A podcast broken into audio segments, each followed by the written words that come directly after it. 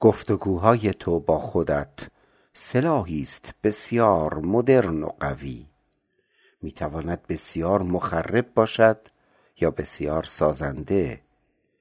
موهبت بزرگی است اگر بدانی از کدام خاصیتش استفاده می‌کنی. گفتگوی درونی یکی از تعیین کننده ترین قدرت های هر انسان است. در واقع این گفتگوست که سرنوشت هر واقع و تصمیم و شخص را در زندگی ما تعیین می کند اساسا قاضی درونی هر یک از ماست. قاتلی که می‌کشد از این نیرو دستور و مجوز می‌گیرد. طبیبی که نجات میبخشد از این نیرو دستور و مجوز می‌گیرد.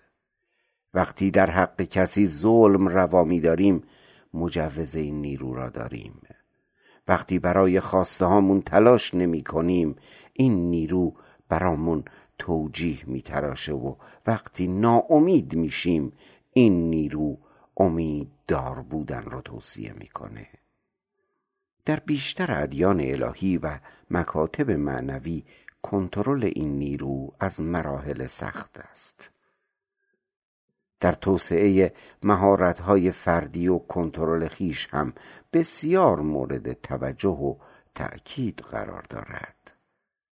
در صورت بیتوجهی بسیار موذیانه و بر اساس تجارب گذشته همیشه راحت ترین راه را پیشنهاد می کند و بهترین بهانه ها را در اختیارتان می گذارد و در اثر توجه و دقت می تواند ارادی شود و تولید نیرو و انگیزه های قولاسا و غیر قابل تصور کند.